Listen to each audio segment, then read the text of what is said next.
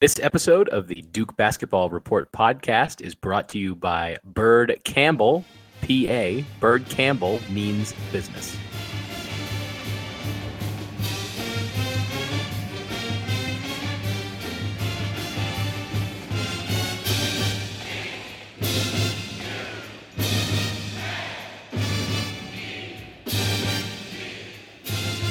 Hello, and welcome to episode 91 of the Duke Basketball Report podcast. Remember, remember, it's Sunday, the 5th of November, 2017.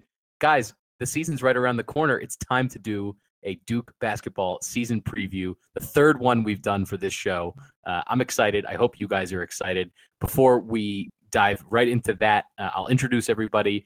I am Sam Klein. I'm your host this week. I am joined by Donald Wine in Washington, D.C. Hey guys, uh, actually, you know, in, in true fashion, I am not in Washington D.C. this weekend. I am in Nashville, Tennessee, eating some My chicken. apologies. And, uh, my apologies. no, it's all good. It's all good. You know me. I'm on the road a lot, uh, but uh, it's good to be here in Nashville, and it's good. We're ready for basketball season to start. I'm excited. dude, amazing. And uh, and in Atlanta, Jason Evans. Hey, so I'm in Atlanta. Can I tell a quick Nashville story, just really fast? Absolutely. So when I was dating my wife, this is back, this is 1988, before you guys were even born. I'm dating my wife. We're in It- it Atlanta. actually is I'm older. I'm older than that. Yeah, I, I I wasn't born yet. So uh, I'm dating my wife. Um, uh, she's in Atlanta. I'm in Atlanta. She was visiting Atlanta for the summer, and she wanted to go to Nashville, um, just because she hadn't really been to the South. So one weekend we drove from Atlanta to Nashville. It's not a very long drive. It's like a four-hour drive. It's really easy, and uh, we had made reservations at a very nice um, uh, Italian restaurant in Nashville that was fairly close to our hotel. Uh, and and our reservation was for uh, seven o'clock, which is a perfectly reasonable time to have a reservation for a hotel. Uh, sorry, for a restaurant. So we arrive and we got there. We got there it was like 6.30, 6.45 maybe. You know, it was uh, early, but not super early. Um, there weren't a ton of people in the place. And I, uh, uh, when I checked in with the maitre d', I said, I said, hey, I know it's a little bit early. We're gonna have a drink at the bar. You can come get us in just a little bit.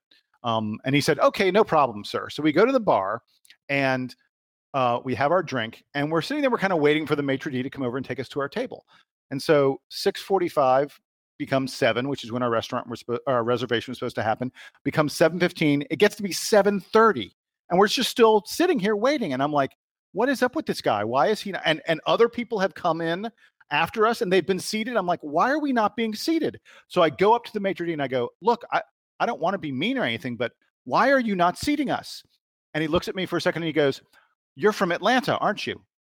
Now, that was a weird question to get. I'm like, uh, y- y- Yes, as a matter of fact, we are. He said, Sir, we're on Central Time Zone. You came from the Eastern Time Zone. It's not your reservation time yet. Your reservation isn't for another 30 minutes. Yeah. Good work. Especially and, and especially pertinent story today because it was daylight savings last night. Exactly. So I I slinked I slinked back to the bar and I said to my girlfriend at the time, my wife, and I said, "We'll be seated really soon." It's way way when I said it was early, we were way early, and we laughed about that. So that's my amusing Nashville story. I like it. So, funny personal stories aside, do you guys want to talk uh, briefly about Duke's win over Bowie State this past uh, this past weekend? Or Yes. should, we, should we get it. into that? Sure. So, so Duke beat Bowie State, uh, 116 to 53. It was basically not close uh, from the very tip. Uh, Duke Duke overmatched Bowie State basically in every way. The- one notable thing about this game, and, and I'll let you guys kind of dig deeper into it, but um, for for if- if you didn't get a chance to watch it, the interesting thing was that a number of Duke's freshmen, specifically Trevon Duval, Jordan Goldwire, and Alex O'Connell, were suspended for this game. Um, the report that we got during the game on on air and and also after the game was that it was some combination of uh, missing classes or, or academic reasons, not issues that sound like they're going to be ongoing for those guys. But Duke was really thin in the guard rotation, and it showed because Duke had to play a lot of big guys in places where maybe they wouldn't before. And I and I, you know, we'll come back to this when we do the grand season preview about how much uh, about how much big man rotation we're going to see this year. So it was on the one hand, it was an interesting game because we did get to see a lot deeper onto the bench between those guys being suspended and and also just the game being a blowout so quickly. Um, but we have to be careful about how it clouds our uh, judgment of, of the way this team is going to play going forward. So I'll start with Jason. What did you take away from this Bowie State game that you think is actually useful kind of going forward into the regular season? Uh, am I allowed to say nothing? No, no, nothing is not my answer. But I mean, Bowie State is not good compared to Duke. Um, they are, they are no Northwest Missouri State. Northwest Missouri State, of course, we played a week ago. Uh, is the best team in Division Two, and and I actually and uh, I actually think Northwest Missouri State could compete with a number of Division One teams, even some sort of kind of decent Division One teams. Bowie State, no, no, they, they were barely 500 last year in Division Two, and they're supposed to be a little bit better this year. They're con- they're considered one of the contenders for their conference. Like they're picked, I think, second in their conference, so they aren't an awful team, but th- that's a Division Two team. Um, uh, and uh, look, the the fact that Duke didn't have those three guards who who make up a a significant portion of our perimeter rotation meant that we played really really big and Bowie State is not big. There were a number of moments in this game where Duke had four guys on the floor together who all four of them, well, we had five guys, but four of our five guys on the floor were taller than anyone on the Bowie State team.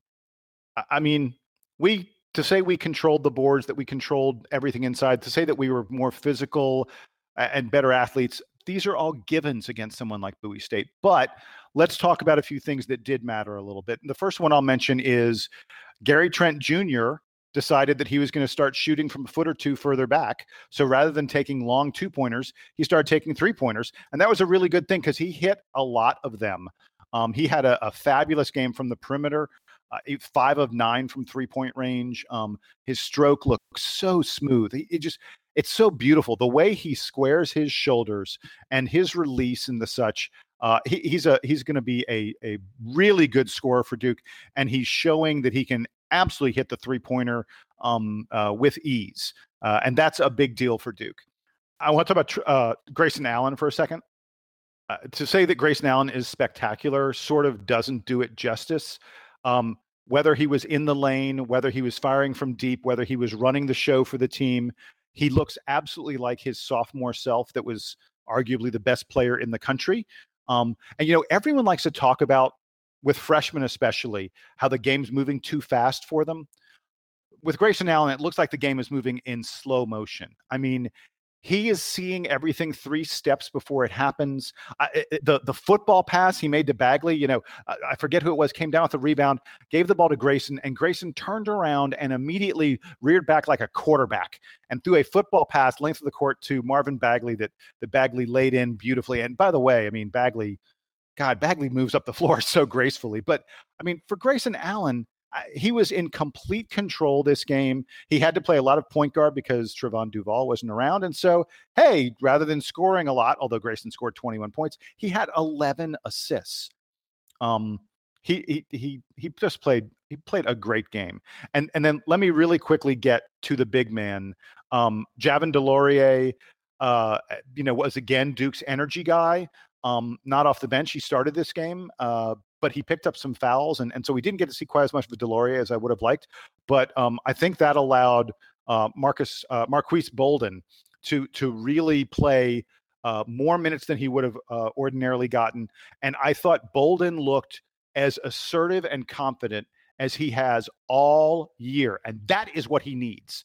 Um, uh, for Bolden, the, the the light bulb that must come on is the light bulb that says, "I am confident in what I'm doing. I'm going to uh, I, am going to be assertive on the floor." And I mean, uh, uh, Bolden absolutely looked fabulous. He he had a, a, great he had a couple really nice passes. And by the way, God, our big to big passing, our passing between our big men especially you know high post low post and, and across the lane and things like that was incredible that was probably the the biggest takeaway from this game was the quality of the passing, especially among the big guys. And it's scary to think how much better these guys are going to get at at playing together. They're this good after only playing together for like less than a month. It although, is amazing. Get go. Uh, go ahead. I was going to say, although to be fair, Marques Bolden was generally being guarded by guys who were six to eight inches shorter than he is, and and also a lot lighter. So um, Yes, hesitate as but- always to to to heap the praise. But yeah, but the, the the passing, like if he's confident passing, he's confident passing, right? yes, and, well, but but he and Carter took really nice hook shots in the lane, and they're the moves that they made in the lane. Yes, they were playing against guys who were smaller and not as physical as them, but they were uh, to some extent saw them both making moves that I think um, will be successful against guys who are even bigger. Um, so I, you know, I, it, it was great, but I mean, look, th- this game was twenty-eight to three at one point. Think about that score, twenty-eight to Yeah. three. There was a there was a period where I thought we were just going to shut them out, and uh, Yeah, that was it, I mean, yeah, it was it was over quickly. Donald, tell me tell me about your reaction to this game. Well, Jason took a couple of them away from me. Uh, the one thing I wanted to talk about, first of all, uh, was Marques Bolden and the confidence that this game gave him um, is really going to be something that we need down the road. You got to have, you know, last year he didn't play with that confidence. He didn't play like he belonged on the court. And there was times during this game where he was absolutely 100% belonging on the court and played with the confidence that we need to see him play with, especially when you mix in with the other guys. That's going to be crucial going forward. I also like the energy that we had on defense. We had, I mean, obviously we talk about how Bowie State was uh, a little bit, uh, you know, they're way overmatched uh, and very undersized. But to grab 58 rebounds, that means that we were energetic on the defensive end. We got five, uh, five steals, 10 blocks.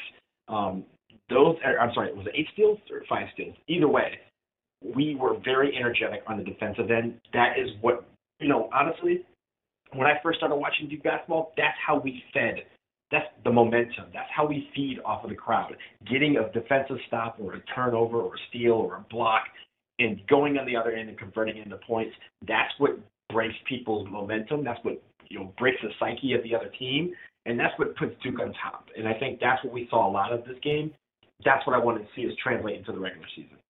Yeah, that's a great point. The the only thing I wanted to add, and it's uh, w- it was a comment on the rotation. I think that you know, like I said at the top, we don't want to read too much into the rotation that we saw this weekend because so many of the guards were out, and in particular Trevon Duval, who's going to play 30 plus minutes a game for this team this year. But um, so just looking at, at at at the rest of the rotation, I did think it was interesting that Justin Robinson appears to be ahead of Antonio Vrankovic um, for kind of that fifth big man spot because I think going into the season, maybe a few months ago, we would have said that that Robinson was probably still buried on the bench and there was like no way he was coming into games. And now it appears he he has a little bit more trust from the coaching staff and it it's shown because he's made a couple of plays in those limited minutes that he's had in exhibition. So I'm curious to see if friend of the podcast Justin Robinson um, can carve out perhaps a small role on this team uh, going forward. Well, see, uh, so the one thing I'd say about just, uh, and I took a note about that. I was like, Justin Robinson's the second man off the bench. Oh my God, this is probably the first time in his career that he's played in the first five minutes of a game, and and good for him. Look, he's clearly a kid who's been working at his game a lot, and and I thought, look, he came in, he blocked shots, he made some good passes. Uh, I mean, he's sort of uh, he's sort of Javin DeLaurier light because he he is another energy guy coming off the bench, and I love that role for him. I I just wonder. I think that part of why you may have seen him so early was Duke. Uh, I mean, we needed guys who could play even a little tiny bit on the perimeter. Um, I mean, when Justin Robinson came in, he was playing shooting guard for Duke, uh, uh, and he's he's not that. He's going to be a you know if he ever plays for Duke, I think it's going to be as a power forward probably because um, he's he's reasonably tall and and he doesn't really have shooting guard kind of skills, but he's got more shooting guard skills than Antonio Vrankovic does. Sure. So I, I, I sort of think that's why he came in. Are we about? Could we really be about to wrap up the conversation about the exhibition and have not talked about what Wendell Carter did in this game? Because Jason, Jason, you're the you're the resident Wendell Carter expert and and giant fan. So why don't you tell us? So how about 23 points, 14 rebounds, eight of them offensive, three assists, a block shot, and oh yeah, he hit 11 out of 13 field goals, and so he missed his only three pointer. And I think, if my memory is correct, the only other field goal he missed was one where it looked to me like he kind of threw it up there so that he, because he was in position to get the rebound, and so he eh, he he would put himself in better position by missing the shot and grabbing the rebound than he would by actually taking the shot. So I don't think he actually missed a shot that he intended to make other than the three pointer. That's a pretty so darn. Saying, Go ahead. Saying he had a terrible game. he was he was amazing. He Yeah. was amazing. I, I, think that that my general takeaway from the exhibition season has been, you know, like wow factors for all the freshmen for who you know the, the ones who we expect to play, and then even some of the ones we don't. Um, just just how how comfortable a lot of them seem, and I think this this has been kind of a general trend the last few years that the freshmen every year it seems come in more and more ready to play at this level and, and at the at the division one speed and and and carter has been no exception to that Hey, and and let me ask you guys really quickly. I'd love to know your impression of this. So last year we had this incredibly highly touted freshman class, just like we do this year. Now, admittedly, Harry Giles was hurt. Um, and, and look, early on, uh, I think every single other one of them got hurt. But do you do you feel the same way I do that that the current freshmen really look a lot better than the freshmen did last year at this yeah point? I, I think that I think that relative to last year, and and you know, I, w- I would challenge anybody to go back and, and listen to our our previous episodes. I feel like going into last year, the optimism was was like unbridled and and and like out of control for for the freshman class. I think based a lot on Harry Giles's earlier high school career, and it- it's amazing. I think that this year that if anything, the excitement isn't as high for a group that has, you know, top three pick Marvin Bagley and, you know, all around appearingly great guy Wendell Carter and and eventual, you know, superstar shooter Gary Trent and all these guys.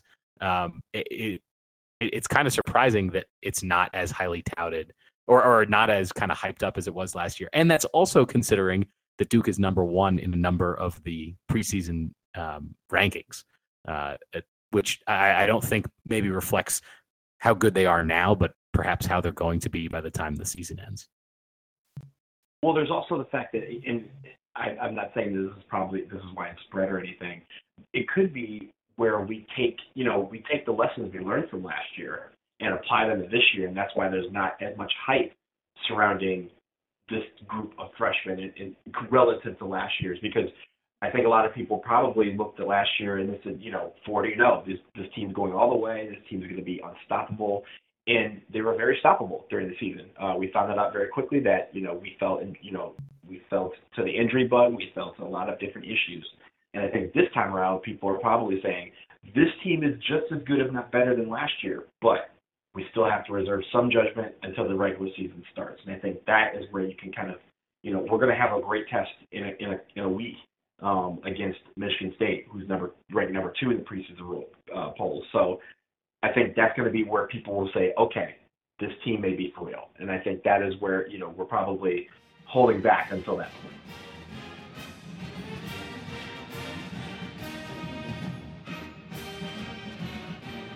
Uh, on that note, and on the note of of getting ready for the season and talking about big stat numbers and and all that kind of stuff wrapped up together, we're gonna start our third annual uh, preseason prediction guessing game uh, that we we initiated a couple years ago. Um, we've gotten a little bit more organized for it each year, uh, so so we're all we're all ready to go here. I will say that um, before we get into it, um, just like a programming note, we're not going to do the detailed uh, previews of Elon and Utah Valley, who are Duke's two opponents for this week. We're saving them for another episode we're going to do this week because we wanted to split this up a little bit.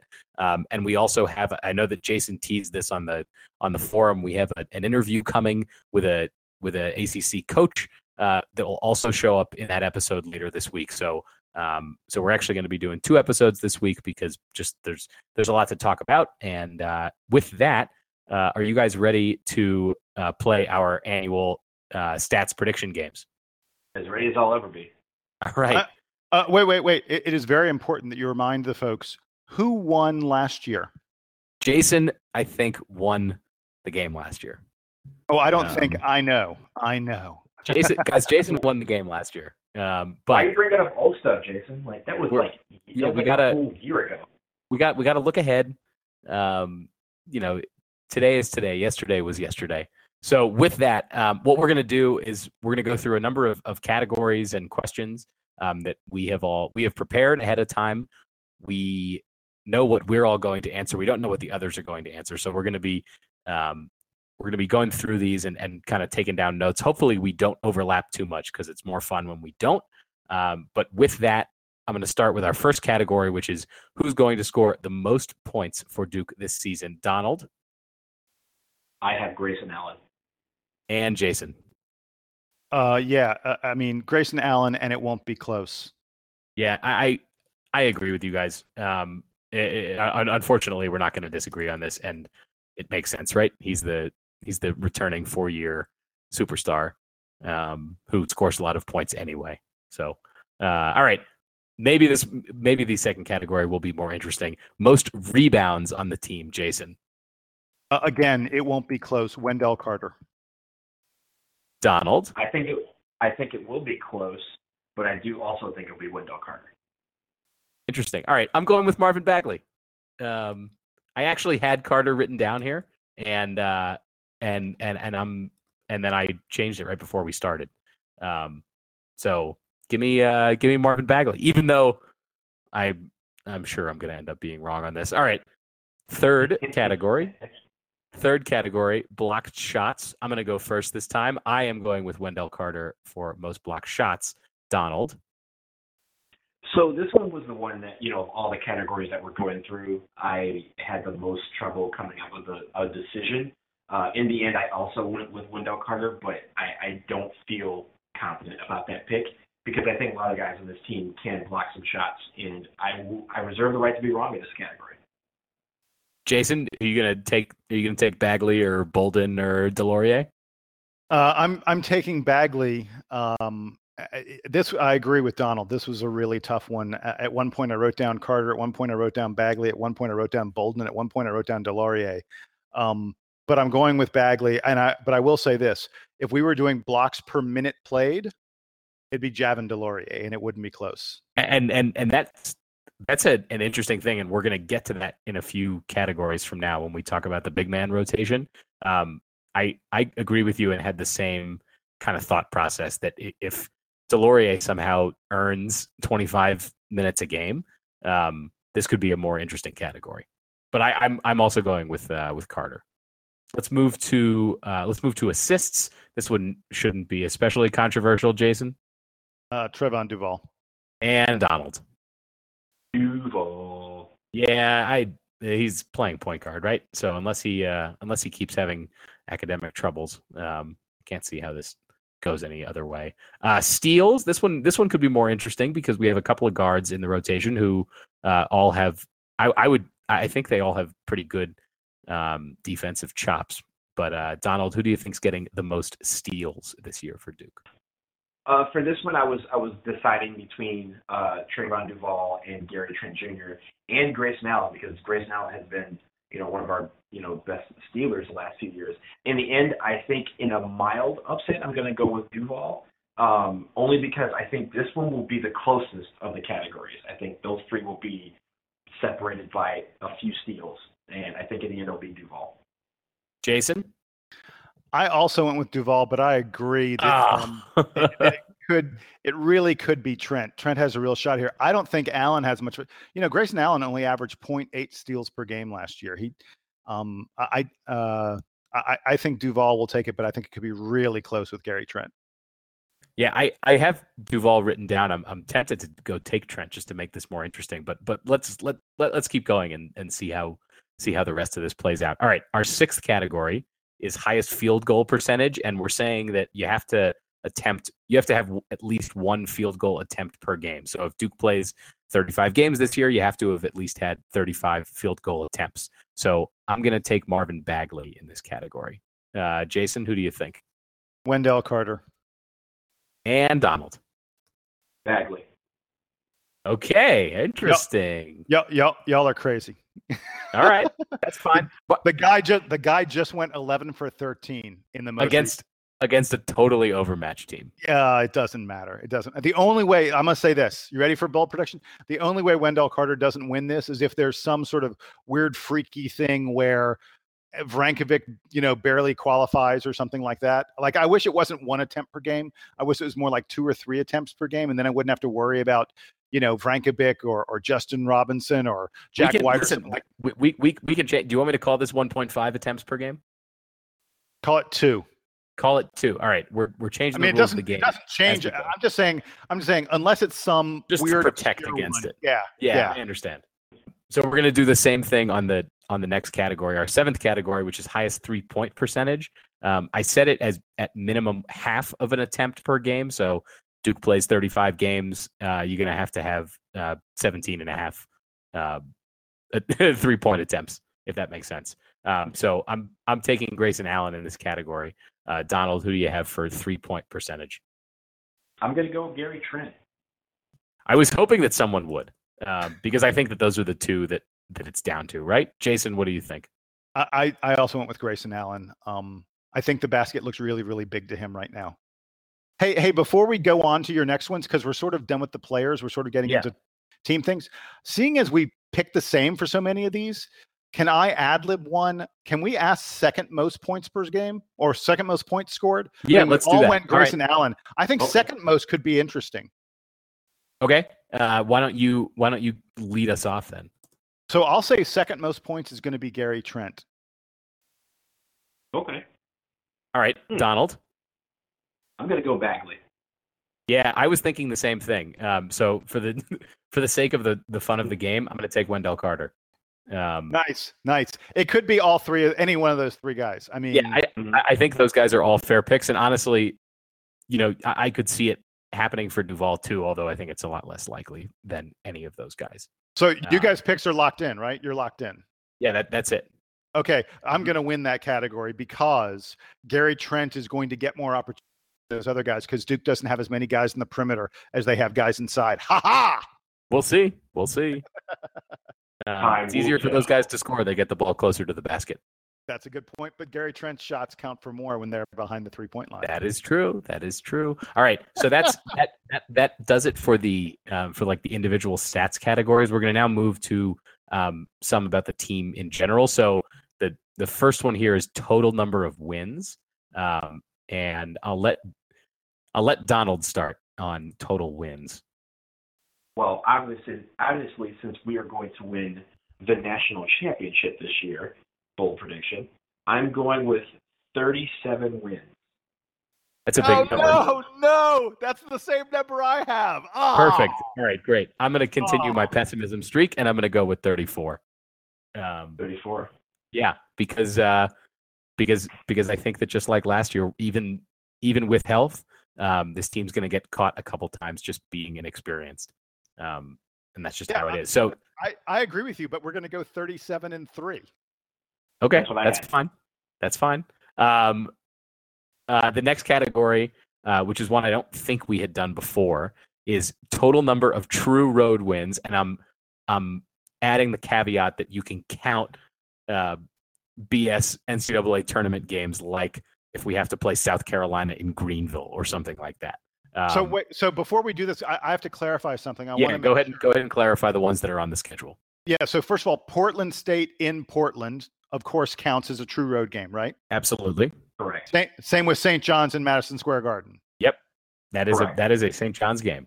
But Michigan State uh, in wherever the- where would we play them? Like It's, it's in United States- Chicago. That one does not count. That's not a That road count. game, right? No. Okay. All right. That's all I Uh, needed to know. Okay.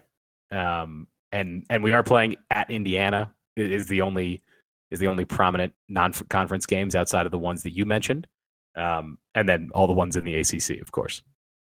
Yeah. so- So, it's, uh, uh, it's a total, uh, unless there is a bullshit NCAA tournament situation again. Um, it should be 12 total games. Uh, yeah, that looks right. So 13 total true road games. Thirteen how or do you- twelve? 13. How do you have 13? It's 12.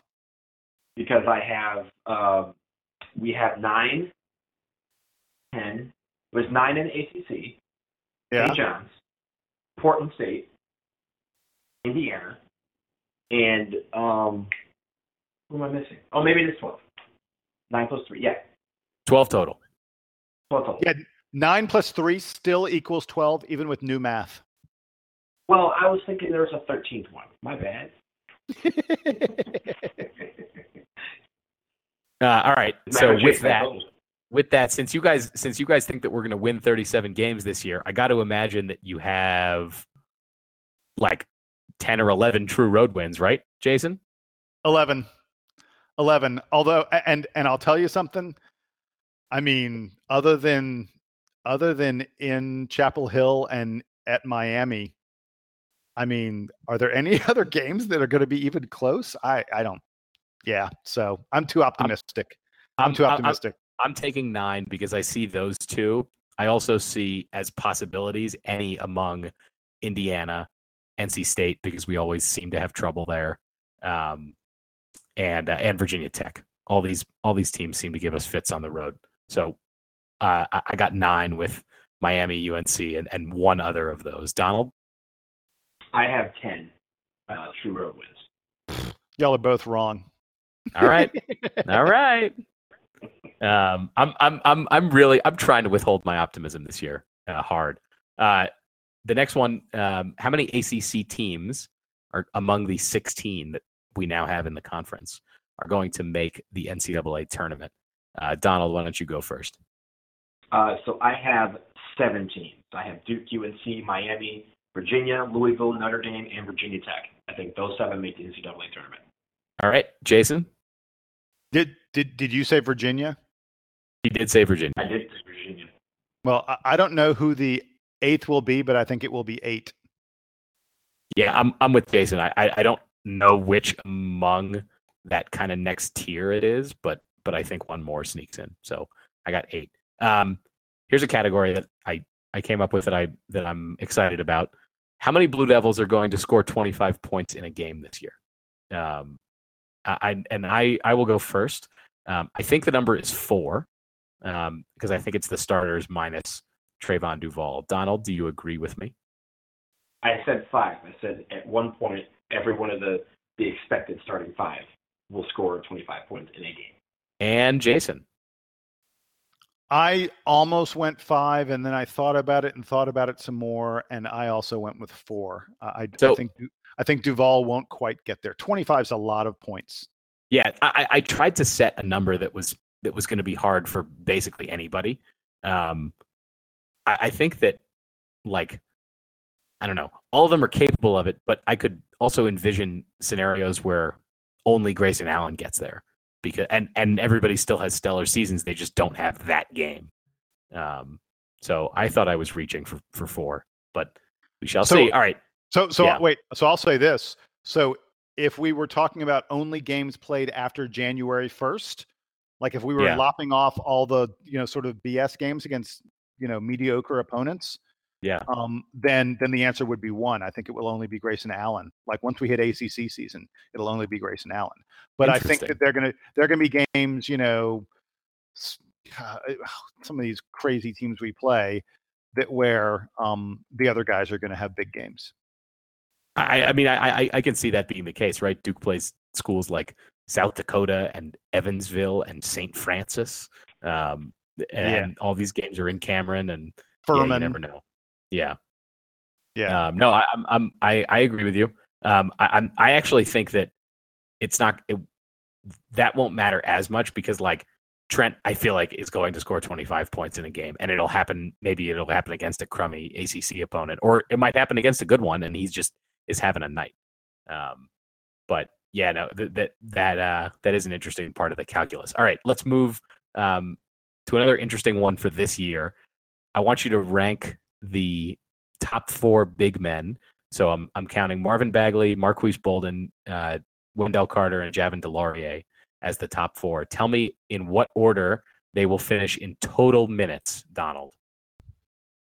Uh, I went with Bagley, Carter, DeLaurier, and Bolden. Jason, did you have the same? I had exactly the same. Yeah, Yeah, so did I. So there goes that category. um, I, I was I I I I kind of threw this in because I was wanting to see if either of you was gonna was gonna pick either of the freshmen to end up with freshman jitters or or foul trouble issues. Um, and uh, and that wasn't the case. So uh, who cares? This category is gone. Let's go next. Here's the next one. Yeah, wait. Uh, you know what? It's re- it's really interesting that Yeah, all three of us think DeLaurier is going to get more minutes than Bolden. Now, I, I think that mostly because I think DeLaurier is going to be capable of playing on the wing. Um, uh, you know, uh, uh, obviously more than Bolden can, and I think that it's going to. I think Bolden's going to have trouble getting. Uh, Bolden must play center, and I think Wendell Carter is going to mostly play center, and I think it's going to be tough for Bolden to get minutes from Wendell Carter. Um, I, I don't think there's going to be a lot of time that Duke plays Bolden and Carter together. Maybe a little bit, but not a lot. Um, and that's why I think DeLaurier, even though you know Coach K has sort of refer- referred to Bolden as his sixth starter and the such, um, and and when you sort of contemplate who could be a starter, you you consider Bolden before DeLaurier. I just think the opportunity is there for DeLaurier. yeah. I, so I when I, I when I put this question in there, I really wanted it to be how many minutes a game do we average the three big lineup. Um, but I, I I didn't have a good way to to count it as we I, I like we would have had to we would have had to like update it every game, um, Yeah, which I'm sure we yeah. could do. It would just be a, it would be more cumbersome. Um, so really, I'm I interested mean, in I was thinking. how many minutes a game do you think we're going to see three three big lineup?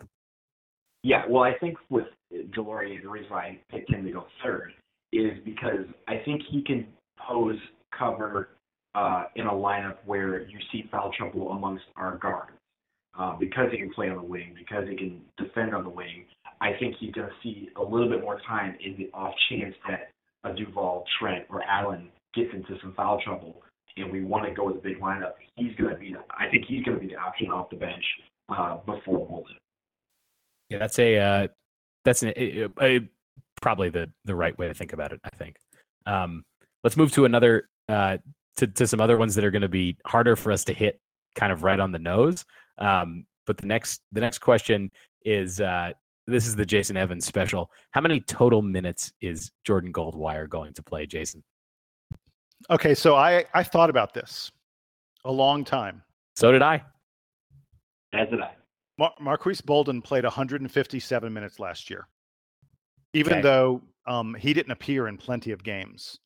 Um, but he played 157 minutes, uh, and I sort of think Jordan Goldwire, um, who I think will be our primary backup at point guard, um, even though Grayson Allen looked great playing point guard, you know, when Trevon Duval was out. But I think Goldwire will get minutes as our backup point guard. I think Goldwire will play a little more than Bolden did last year. He's not going to play in every game, but I, I I went with 160, just slightly more than Bolden played last season, and and I think there will be a number of games where he plays eight plus minutes um, because it's a blowout.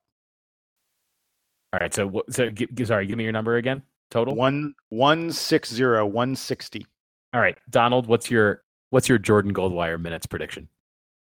So I I probably went bold with this. Um, I was thinking about how many minutes do I expect him to play at the beginning of the season, and how many minutes a game I expect him to be in the in the mix for towards the end of the season, and kind of pick the average in the middle of that and, and, and multiply. Get a little bit of, of math, but in the end, I think he's going to play a lot more than we're probably thinking he will. I think he's got as the primary backup uh, guard. I think he may see a lot more minutes than we're expecting, and so I went bold. I went 328 minutes, and I know that's a high number. Whoa! But- oh my God! I think that's where we're going. So the Wow. um That's a huge number I told you. for a guy who's not you. even a, he's not even a top 200 player. Uh, that is that's impressive. well, if we if we know that he's the eighth man on the team, um, you know, kind of regardless of the recruiting ranking, if if, if we know that he's the eighth man, um, seems like a logical pick. I actually went higher than Jason did, um, because I think there will be blowouts, and I also think that that Coach K is going to come up with excuses to rest um, those other guys. Um, so I went with uh, I went with 237 minutes. Uh, I thought I was going to end up on, on the on the lowest end here, but Jason uh, Jason outdid me. Um, so go. that's uh, it's kind of Oh, interesting. man. I, I mean, I hope I'm wrong. I just, I, I suspect there are going to be a pretty fair number of games where he doesn't play at all. He may be the eighth man. I think there are going to be a fair number of games where he doesn't play at all. And I love the kid, and I think he's going to be way, way better than anyone even began to expect. And I think that when he plays, we will we will look at him and go, "Wow, you know, he did admirably. He he played good defense. He held onto the ball. You know, Jordan Goldwire, you know, absolutely can play point guard at this level." But I think I I think I, I, I will say this: I revised my minutes down significantly after this latest exhibition game. After seeing how good Grayson Allen looked playing point guard. So, um, one data point that I think is interesting to look at is Grayson Allen's production his freshman year, where he was kind of in a similar spot on the bench. Um, he played 322 minutes that year. Now, I realize that there's a little bit of a weird circumstance because Rasheed Sulaimon was kicked off the team um, early in January. So that kind of changed the rotation a little bit. But 322 minutes for freshman Grayson Allen. Um, again, not necessarily the same recruiting level, but maybe the same spot in the rotation. Um, could be an, an interesting, and that- that'll be that'll be a fun one to watch. Now, um, all right, let, let's do another one of those. Alex O'Connell total minutes, um, who I would imagine is is even lower um, on the on the rotation than um, than Jordan Goldwire is. So I'm going to start with this one. I'm going to give him uh, 73. Alex O'Connell 73 minutes for the season. I, I went with uh, a much higher number than you. uh, last year, Antonio Vrankovic played uh, about 100 minutes. Um, and I think that there will be more blowouts this year than there were last year for Duke. Um, and so, uh, so I'm going 130 minutes for Alex O'Connell. Okay, Donald. I literally looked at, uh, you know, I, I did look at what we, you know, people did last year uh, as far as like the minutes of someone who's like a 9, 10, 11 uh, off the bench range. Uh, I literally just said with 12 times 12. That's 144. So I went with 144. Okay. Don- Yeah. Donald, I am pleased, Donald, that after being unable to do nine plus three equals 12, that you were able to do 12 times 12 equals 144. I think Well, that's it's the it's the number in the corner of the, of the multiplication table, right? So it's an easy one to remember. it is. Yeah. Easy. Uh, uh, here's another one for guys down at the end of the bench. How many games will Justin Robinson appear in? Uh, I went with nine. Uh, Donald, what did you pick? Uh, you read my script because I also have nine. And Jason. I'm going big on that. I'm going 14. Javin DeLaurier. 14. Javin 14. DeLaurier. Yeah, wait. Javin DeLaurier appeared in 12 games last year, and I think there will be more blowouts that will help Justin Robinson get get time this year. So I'll go 14. All right, and and in honor of of Donald's unbridled optimism about the 2016-2017 season, we're gonna wrap with our final category. How many 10. hundred how many hundred point games is Duke gonna have this year, Donald? Why don't you go ahead and start us off? 10. Come on, 10. I, I started with 10 uh, to go with tradition, but in the end, I am going with four. I think we'll get four. Four games, which is still a big number, as we discussed last year. Jason, I also have four. God, I'm so mad now. You know what? All I'm, right. rev- I'm revising. I'm revising. I'm You're going with executive three? decision. I'm going with three. all right, I went with two. Um, we only had one last year. It's it's hard to score hundred points anymore. Um, Unless So- you're playing Bowie State. Right, but we don't play Bowie State in the regular season. So, um, so I, I'm going with two. Okay, so that that wraps up the uh, the prediction game for this year. Uh, we will post all the results of this. I'll remove the categories where we where we came up all with the same with the same answers. There were a couple of those. Um, Well, you should But, post uh, it anyway. Post it anyway. we, we we can still post it. I just we won't The have folks really it want- People really want to know. yeah, that, that, All that- that's true. So, um, so that's the prediction game. We'll we'll update at the end of the season as we've done the last few years. I hope that this year I can finally win one of these contests because I did come up with it. And what fun is coming up with a game if you can't win? Um, but uh, but I think I think we're excited for the for the season. I, I think before we before we do parting shots and wrap, let, let, uh, I want to ask each of you: Is there um, is there something in particular that you're looking for from the team kind of here early in the season that, that we want to be watching out for, Donald? Uh, that's a good question. I think the one thing that I'm looking for initially is to see how the freshmen respond on defense. Um, that's usually where we run into issues in the early season. That's really where, you know, a lot of times you get these quick timeouts by coach to yell at the team is because we're being lazy on defense. I want to see the energy uh, carry over into the regular season because I think that's going to be very important for our momentum going forward, uh, especially you know with a big test against Michigan State uh, and then at Indiana um, here in November. So I think that's what I'm looking for. Will the energy translate, especially in the form of defense, steals, block shots, altered shots? I want to see our freshmen really get after it um, uh, in this first couple of games. Jason. Uh, so I'm going to be looking at um, one of the most important statistics in college basketball, which is um, how many three pointers are you making? I think that as Duke begins to play teams that um, can, uh, you know, closer match up with us in size, these exhibition games, obviously, we were playing teams that couldn't match up with us size wise at all. I think that as we play legit Division One teams, they're going to pack it in more and more and more against Duke, and uh, and I think that is going to require us to to demonstrate that we can hit three pointers. Uh, against Bowie State, Gary Trent and Grayson Allen were the only guys in the team to hit a three point shot. Um, and I, I, and we only hit 28% of our threes. Uh, now, I mean, obviously, this is a game where we scored 116 points. We didn't need to hit a lot of three pointers, but I think one of the most important things for Duke is going to be the uh, our ability to force defenses away from the basket a little bit, which will give room for Wendell Carter, Marvin Bagley, uh, Marques Bolden, and and others to operate in the lane. Um, and I think that's going to be really, really, really important. Really important. I think to build on that, the thing I'm looking for is offensive rebounding because, um, like you said, Duke only has really the, the two guys we're going to rely on for shooting. And if if they want the three pointer to be a significant part of the offense, the offensive rebounding has to be there to, to kick the ball back out to them to get second opportunities. Um, so be it Carter or Bagley or Bolden, um, perhaps DeLaurier, I want to see those guys going up for for offensive rebounds and getting them and, and turning them back into second chance, not just the putbacks, but the three pointers as well.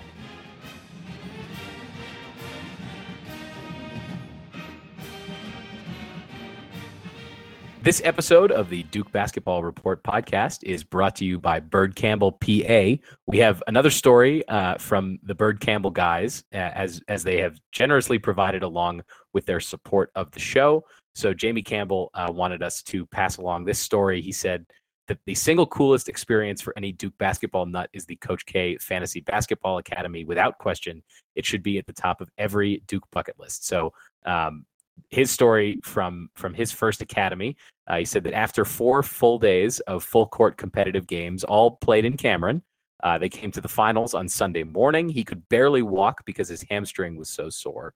Uh, he was actually worried about having permanent damage to that hamstring uh, and knew that he had to go to work on Monday, but he was going to leave it all out on the court. So before the game, he walked over to his head coach, Chris Collins, um, who, as he says, is probably one of the nicest but most competitive guys you'll ever meet. And he says, uh, Coach, if you don't mind, uh, I don't think I can play this one. I can barely walk. And and Coach Collins looks back at him with his intense stare and points to the Coach K logo on the floor and says rather loudly, uh, with with the expletives removed. Uh, this is Coach K court. Coach K is over there. This is his court. What do you mean you want to sit this one out? Are you bleeping crazy? So, um, needless to say, uh, Jamie played the next game and survived, lived to tell the tale. Uh, but uh, I think the lesson here is everybody should see if they can attend uh, Coach K's fantasy camp that is taught by the players and by the coaches. And thanks uh, again to Bird Campbell for the sponsorship this week and for many of the most recent episodes.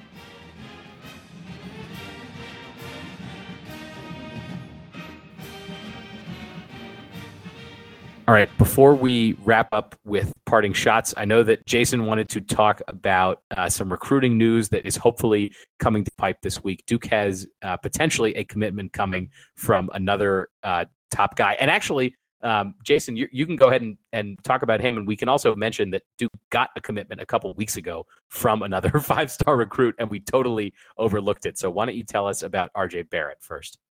Sure. So uh, this coming Friday, um, uh, Canadian basketball prospect RJ Barrett, who some people consider the finest prospect to come out of Canada, um, perhaps ever, and and I'm including um, Andrew uh, Wiggins. Andrew Wiggins. I'm including Andrew Wiggins in that. Yes, people think RJ Barrett may be a better prospect than Andrew Wiggins. That's how good this kid is. RJ Barrett on Friday will announce his finalists are Duke, Kentucky, and Oregon. It's it's so sweet. It's so really nice that he included Oregon, um, uh, a Nike school, and and RJ Barrett is associated with Nike, um, and and I think it's just you know it's it's great that Oregon is in there, but no one no one on the planet thinks he's going to pick Oregon. He's either going to pick Duke or Kentucky, and almost all the experts say that this kid's going to pick Duke. He is the number one. He was the number one recruit in the class of 2019. He then reclassified to the class of 2018, and he is considered the number one recruit in the class of 2018. He's about six foot six inches tall. He's a small forward. And this guy is one of the most dynamic playmakers with the ball in his hands that you will ever see at the high school level and next year at the college level. Um, an unbelievable array of moves, ability to get off his shot. Um, he is somewhat legendary because uh, this past summer, um, now uh, RJ Barrett is only 17, but he was playing on Canada's under 19 basketball team, the national team, the U19 team for Canada. And he was playing in the Basketball World Cup. Um, and uh, he was playing against Team USA. Canada played Team USA in the semifinals of the International Under 19 World Cup. And Canada beat the US 99 to 87. And they basically beat the US because RJ Barrett scored, wait for it, 38 points on Team USA. Now, there are guys who are currently on Duke, there are guys who are big time recruits. Um, Cameron Reddish who's a big, big time recruit for Duke, was trying to stop RJ Barrett in this game. He failed. All the best under 19 players in the U.S. failed to stop RJ Barrett. That's how dynamic this kid is with the ball in his hands. He can create his shot and get his shot as well as anyone around. He played on the Nike EYBL circuit um, this past year. The EYBL is the most significant, the biggest you know, high school AAU showcase, and RJ Barrett led the EYBL in scoring. He averaged 28 points per game. You know who the number two scorer on the EYBL was? Marvin Bagley, who averaged 25 points per game. So he was a bigger scorer than Marvin Bagley, even though he's a year younger. Uh, this kid uh, is absolutely incredible. Uh, he's not a great three point shooter yet, and that's part of what's terrifying about him. Uh, uh, the, the pros the NBA scouts look at him and they say, he's scoring like this. He's getting his shot, even though he only hit 31% of his threes on the Nike EYBL. In the World Championships, he only hit 24% of his threes. He's not a great three point shooter, but they're like, it's clear. If you look at his stroke, if you look at his ability to score, he's going to become a great three point shooter. And that's just terrifying. And everyone says that on Friday, this kid is going to pick Duke. Um, and uh, I really, I, God, I hope he does because I don't want to play against him because he's borderline unstoppable. He will be the first pick in the 2018 draft. Uh, sorry, 2019 draft, and uh, and we're really looking forward to this. And it's this will just be the latest unbelievable, incredible coaching. Uh, uh I'm sorry, recruiting coup by Coach K. Uh, Donald, did you have anything to add about recruiting? I I I, uh, I know that we have another player that we got a commitment from this week. if you wanted to talk about him a little bit. Uh, well, let me talk about RJ Barrett quickly, um, sure. Um, and then I'll kick it back to Jason. Uh, he is a world class talent. Uh, very simply put, um, you know, a lot of things that Jason said uh, about him are true. Um, he is dynamic, and when you watch him play, you you realize that you're watching him play, and it's almost like he's the only player in the gym. Um, that's the kind of player that he is. It's the kind of talent that he has, and I think uh, it would be incredible get to uh, land him on Friday, and hopefully that is the case. Hopefully, uh, Barrett comes through for Duke. Jason seems optimistic about it. I guess the uh, the recruiting gurus feel the same way. I did want to note that Duke got a commitment uh, last week or the week before last week. Um, last week from it, it, it, actually it happened right after we recorded. It was our, yeah right which, yeah. which is kind so of why we we we didn't we missed it. it. a little bit. Yeah, um, well, it wasn't our fault. it wasn't our fault. Uh, we didn't know he was committing. Joey Baker, who is a who is a North Carolina kid, he's a small forward, um, and is ranked uh, like in the low twenties um, in the composite rankings. So uh, he's still a five star guy. He's still he's still probably going to play next year or in, in two years rather when he when he matriculates um, because he is a five star prospect. But um, it just goes to show you that that Duke is Duke is so spoiled right now that the the excitement over Joey Baker's commitment like barely registered on the DBR forum, even though he's a five star player and he's from North Carolina, which is a thing that that people like to get themselves riled up about. Um, and, and by so, the way, the, the best thing about Joey Baker is that a month ago, um, before he visited Duke and got an official offer, for, he got he visited Duke on September 30th. That's when he got his official offer. He committed less than a month later on October 29th. Um, uh, right prior to that, if if you went back to the beginning of September before he visited Duke, uh, everyone, everyone, everyone said that this kid was going to go to UNC. And then he came to Duke, he got an offer, and he said, Nope, not going to be a Tar Heel. I'm going to be a Blue Devil. So I love Joey Baker. Gotta love that. Gotta love that. So good recruiting news last week for Duke. Hopefully that continues uh, this week as well.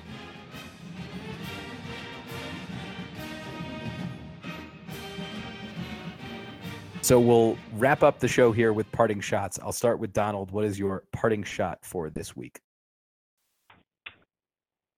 I actually just forgot it. Can you do oh, Jason well, first? Well, that's a bummer. Uh, Jason, do you, do you have one? Uh, yes. Um, so my parting shot is these words: "The book is not written," and by that I mean, don't ever decide that someone is something or not something until they're all finished. And I'm talking about Kyrie Irving. Kyrie Irving is in his seventh season in the NBA. And prior to season number seven on the Boston Celtics, his first season with the Celtics, the book on Kyrie Irving was he's a great offensive player and a terrible defensive player. Folks, Kyrie Irving is rewriting the book. He has turned into a really, really good, not great, but a really good defensive player for the Boston Celtics. Kyrie Irving leads the NBA right now in steals. Uh, and I'm telling you, those are words I never thought I'd say. He, he's averaging 2.6 steals per game. He leads the league in steals. He has the fewest turnovers per game of his career. He's fouling less than he has. Uh, and he's still a dynamic scorer and playmaker. Um, and he's doing all the things on offense, but he's added defense. Now, I'm not saying Kyrie Irving's the best defensive player in the league. I'm not saying Kyrie Irving's going to make first team All NBA defense. He's not there yet but he's a heck of a lot closer than he was when he played for the Boston. I'm sorry, when he played for the Cleveland Cavaliers. And there are a lot of folks who thought he was making kind of a strange move when he pushed to leave Cleveland and leave LeBron James. There are a lot of people who thought that he was making a mistake and that Boston maybe gave up too much to get Kyrie Irving. And those folks are being silent right now because Kyrie Irving is a completely different player on the Celtics. And I also want to give a shout out to Brad Stevens, the coach of the Celtics, who has who continually finds a way to get the most out of his players, and he's getting the most out of Kyrie Irving. And the most out of Kyrie Irving is a special, special thing. I like it.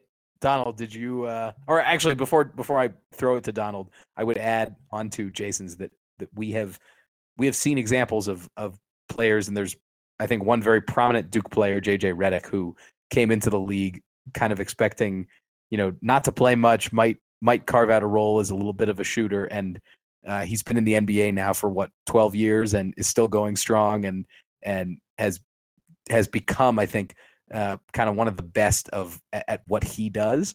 Um, and I don't know that anybody expected it to last that long for him, and especially during his first stint in Orlando when he was barely playing. Um, look at him now; he's like a, he's like a, you know one of those smart veterans who who still gets lots of minutes because he's still really good. Um, so I, I think it's a great it's a great point made, Jason. Donald, did you remember your parting shot? I did, but uh, to, just to piggyback on the on the cat or uh, I'm sorry on, on the Kyrie uh, uh, parting shot, I think the Cavs really miss him right now because if you can tell, uh, LeBron literally has to throw up 60 points for them to have a chance anymore because uh, they're not scared of this the other guys on the team hurting them, and and that's where Kyrie really made them uh, very very difficult uh, to play against. Um, so By the that'll way, be interesting to see as the game going. By the way, the Cleveland Cavaliers lost to the Atlanta Hawks tonight in Cleveland. And and let me tell you something. The the Hawks are terrible. I'm I'm bummed that the Hawks won that game. I want the Hawks to lose as many games as possible. I want them to get a good draft pick. I want them to draft Marvin Bagley. But the Cavs, whew, if if the playoffs were today, the Cavs would not be in the playoffs. And let me tell you something, the Cavs could win a couple games in a row and they still wouldn't be in the playoffs. So it'll be interesting to see. My party shot that I forgot, it was really just to uh, send a little love to my law school alma mater's football team, uh, the University of Miami. Uh, they are 8 and 0 uh, and are going for pretty much everything. They're, they're right in the thick of things when it comes to the playoff. Um, with college football, they play Notre Dame this weekend, so I just wanted to send them a little love. Homecoming last weekend, uh, they beat, they both beasted uh, Virginia Tech 28 to 10. Uh, and next up is Notre Dame, and hopefully that was going that's going to be one of those games where uh, we put we take them to the woodshed and uh, give them the beatdown that they deserve. So show some love to the U. Uh, turnover chains in the building. All right, so wait, so hey Donald, I can't believe this because you are usually the man who does this. I thought for sure that your parting shot would be an obscure Duke athletic team succeeding because you're usually the best about that. Did you see what the field hockey women did? I did not. I was going to talk about the Duke women's soft or soccer team, but they ended up losing in, in the title game.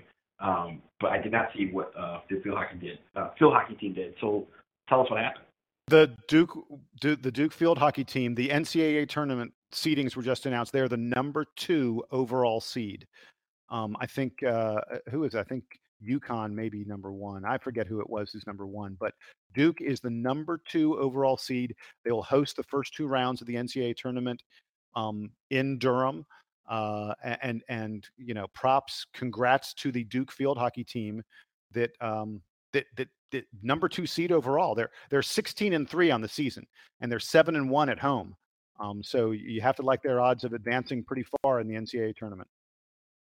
And and they've never won a national championship, I believe. So, um, gunning for that for that first one for that program. There you go. Cool. Yep. Uh, I'm gonna finish this week by also talking about football and just reiterating that I'm headed up to the uh, to the Army Duke game this coming weekend. Uh, I know that football's a little bit fallen off the radar, um, just because the team has not been not been playing as well the last month as they did the first month of the season. But I am excited to get up to West Point and and check out the the football scene there. Um, and for those who are watching the game, the key that you'll hear harped on often is that um, is that Army doesn't pass; they only run the ball.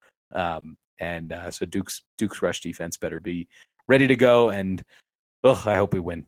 Um, but regardless, I'm sure I'm going to have a good time. I do have I do have a decent record of go, for going to Duke football games, but um, we'll see how this one plays out.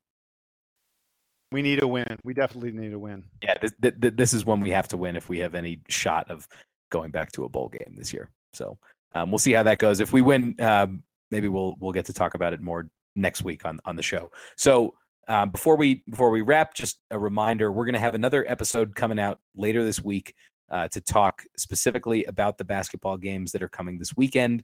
Uh, to come to you with a with a uh, an interview with another ACC coach who Jason caught up with recently, and uh, so you'll you'll be on the lookout for that. And then uh, pretty soon it'll be the Champions Classic, only a little over a week away from right now. So um, happy basketball season, everybody! Get excited. We get to we get to watch Duke basketball for real, for real again, um, very very soon. Um, so so this has been the 2017-2018 preview show for Duke Basketball Report podcast for Donald Wine, for Jason Evans. I'm Sam Klein. Thanks for tuning in again. Um, and uh, and just a reminder um, that we're now that now that we're we're uh, we've got a couple new ventures sort of going on here. Uh, if you enjoy the show, um, don't forget to subscribe on iTunes and Google or Stitcher or SoundCloud, and make sure to leave us a review. Um, if you don't like the show, uh, feel free to email your complaints over to us at dbrpodcast at gmail.com. Um, uh, you can also comment on our on the threads that we start in the forum at forums.dukebasketballreport.com. Um, we always have a we always have a post in there dedicated to each episode of the show. And finally, if you want to sponsor a show, uh, you can email us at that same address, dbrpodcast at gmail.com, and we will get you all the information for sponsoring the program.